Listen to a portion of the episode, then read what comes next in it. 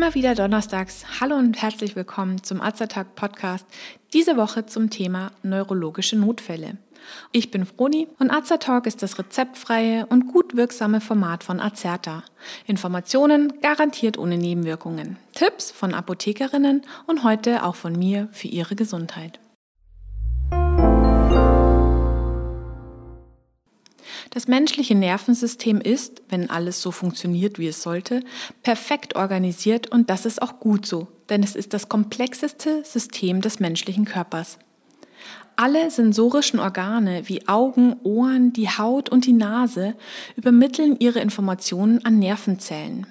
Diese Informationen werden in elektrische Signale umgewandelt und mittels der Nervenbahnen über das Rückenmark wie in einer Stromleitung übertragen und im Gehirn weiterverarbeitet. Vom Gehirn aus werden dann wiederum Impulse ausgesendet, die beispielsweise dafür sorgen, dass sich die Muskeln bewegen oder die Blutgefäße erweitern. Gehirn und Rückenmark bilden zusammen das zentrale Nervensystem, Nerven und sensorische Organe bilden zusammen das periphere Nervensystem. Diese beiden Teile des Nervensystems arbeiten also quasi Hand in Hand perfekt zusammen und senden sich Informationen zu. Würde man alle Nervenbahnen, die ein Mensch in seinem Körper hat, hintereinander aufreihen, dann wären sie zusammen ungefähr fünf Kilometer lang. Fast alle Körperfunktionen, wie das Bewegen der Gliedmaßen, die Regulation unseres Blutdruckes oder auch alle Lernprozesse, werden von unserem Nervensystem gesteuert. Das kann es nur leisten, wenn die Übertragung chemischer und elektrischer Signale zwischen den Zellen reibungslos vonstatten geht. Doch was, wenn hier eine Störung vorliegt? Wie kann man helfen, wenn ein neurologischer Notfall vorliegt? Es gibt verschiedene Notfälle wie den epileptischen Anfall, auch Grand Mal-Anfall genannt, oder den Schlaganfall, mit medizinischem Fachausdruck Apoplex genannt, die zu neurologischen Ausfällen führen können. Sie haben verschiedene Ursachen und äußern sich mit unterschiedlichen Symptomen.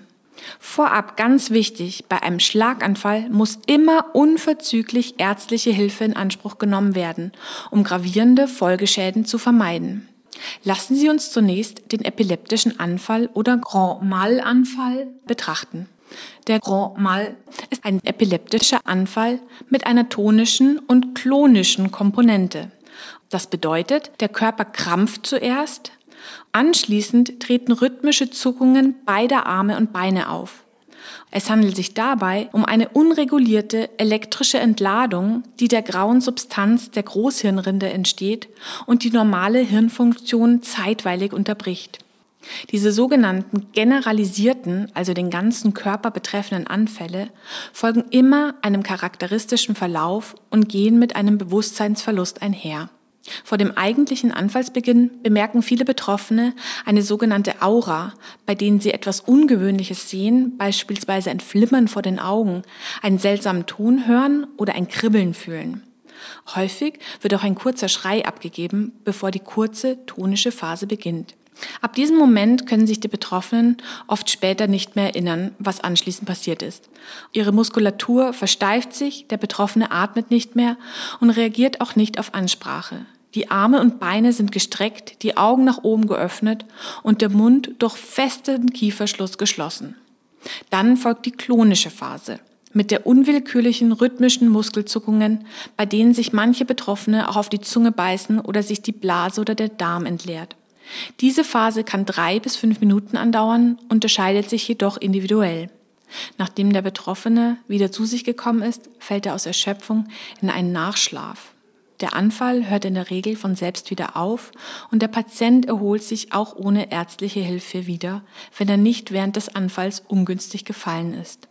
Für alle, die einen solchen Anfall miterleben und helfen möchten, gibt es ein paar Punkte, die Sie beachten sollten. Erstens, vor Verletzungen schützen. Wichtig ist vor allem, gefährliche Gegenstände außer Reichweite zu bringen. Zweitens, der Betroffene sollte während des Anfalls Freiraum haben und weder festgehalten noch zu Boden gedrückt werden.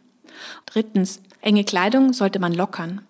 Viertens, während des Anfalls bitte nicht den Mund öffnen oder einen Gegenstand zwischen die Zähne schieben. Nach dem Anfall ist es wichtig zu kontrollieren, ob die Atemwege frei sind, besonders wenn der Betroffene sich auf die Zunge gebissen hat. Fünftens, Der Betroffene sollte nicht alleine gelassen werden. Um Hilfe zu holen, genügt es in der Regel, den Anfall abzuwarten und dann den Betroffenen in die stabile Seitenlage zu bringen. Sechstens. Die Ärzte werden fragen, wie lange der Anfall etwa gedauert hat. Daher ist ein Blick auf die Uhr sinnvoll. Dauert ein Anfall länger als fünf Minuten, ist dies ein Notfall und es muss unter der Nummer 112 ein Notarzt gerufen werden. Es ist immer sinnvoll, auch nach dem Anfall noch da zu bleiben und zu helfen und Orientierung zu geben. Schamgefühle sind hier auch ein großes Thema, gerade dann, wenn Blase und Darm sich vielleicht entleert haben. Eine Decke oder Jacke kann hier Schutz und Wärme bieten und vor ungewollten Zuschauern abschirmen. Ganz anders sieht ein Schlaganfall aus. Er ist die Folge einer in der Regel schlagartig auftretenden Durchblutungsstörung im Gehirn, die dann zu einem Mangel an Sauerstoff und Nährstoffen in diesem Bereich führt. Das betroffene Gehirngewebe stirbt in der Folge ab, daher ist es sehr wichtig, schnell zu handeln. Die Ursache eines sogenannten ischämischen Infarkts, der etwa 80 bis 85 Prozent der Fälle ausmacht, ist eine Mangeldurchblutung aufgrund von Gefäßverschlüssen, also einer lokalen Thrombose. Besonders häufig sind Senioren ab dem Alter von 70 Jahren betroffen. Auf den hämorrhagischen Infarkt entfallen etwa 10 bis 15 Prozent der Fälle. Hier handelt es sich um eine Hirnblutung. Dies kann verschiedene Ursachen haben, wie beispielsweise hohen Blutdruck, Arteriosklerose, den Riss eines arteriellen Blutgefäßes im Gehirn oder einem thrombotischen Verschluss einer Hirnvene. Als Anzeichen eines Schlaganfalls können Sehstörungen, Sprach- und Sprachverständnisstörungen, Lähmungen und Taubheitsgefühle, Schwindel mit Gangunsicherheit sowie sehr starke Kopfschmerzen auftreten. Mit dem sogenannten FAST-Test lässt sich innerhalb kürzester Zeit der Verdacht auf einen Schlaganfall überprüfen. Dabei steht F für Face, also Gesicht. Man bittet die Person zu lächeln. Hängt ein Mundwinkel herab, deutet das auf eine Halbseitenlähmung hin.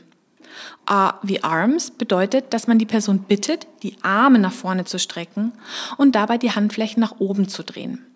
Bei einer Lähmung können beide Arme nicht gleichzeitig angehoben werden. Ein Arm sinkt ab oder dreht sich.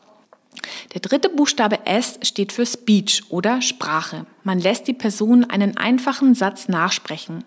Wenn das nicht funktioniert oder die Stimme verwackelt klingt, dann liegt vermutlich eine Sprachstörung vor. T bedeutet Time. Time is Brain. Zu Deutsch, je mehr Zeit vergeht, desto mehr Hirnfunktionen können verloren gehen. Es muss unverzüglich die 112 angerufen und die Symptome geschildert werden, damit der Betroffene auf der sogenannten Stroke Unit, also einer speziellen Schlaganfallstation, so schnell wie möglich Hilfe bekommt. Ein Schlaganfall ist immer ein Notfall, denn Folgeschäden wie Sprachstörungen oder Lähmungen in einzelnen Bereiche des Körpers sind möglich. Zudem kann ein Apoplex auch zum Tod führen. Die Betroffenen sollten auch nach einem leichten Schlaganfall immer in einem Krankenhaus behandelt werden, denn sie haben eine erhöhte Gefahr, innerhalb von 48 Stunden einen weiteren Schlaganfall zu erleiden. Wenn man das Blutgerinnsel, das ja in den meisten Fällen der Auslöser ist, auflöst, dann kann diese Gefahr verringert und Folgeschäden auch deutlich reduziert werden. Wir hoffen, wir haben Sie mit diesem Beitrag für die beiden wichtigen neurologischen Notfälle epileptischer Anfall und Schlaganfall sensibilisieren können. Am besten ist es doch immer, man weiß, wie man in einem Notfall handeln muss, aber der Notfall tritt bestenfalls nie ein.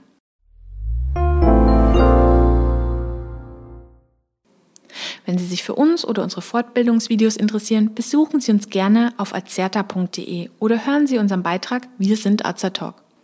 Wir weisen darauf hin, dass dieser Podcast kein Ersatz für eine persönliche Beratung beim Arzt oder Apotheker darstellt, dass er keine Therapie ersetzt und lediglich der Information dient. Thematisch erhebt der Beitrag keinen Anspruch auf Vollständigkeit.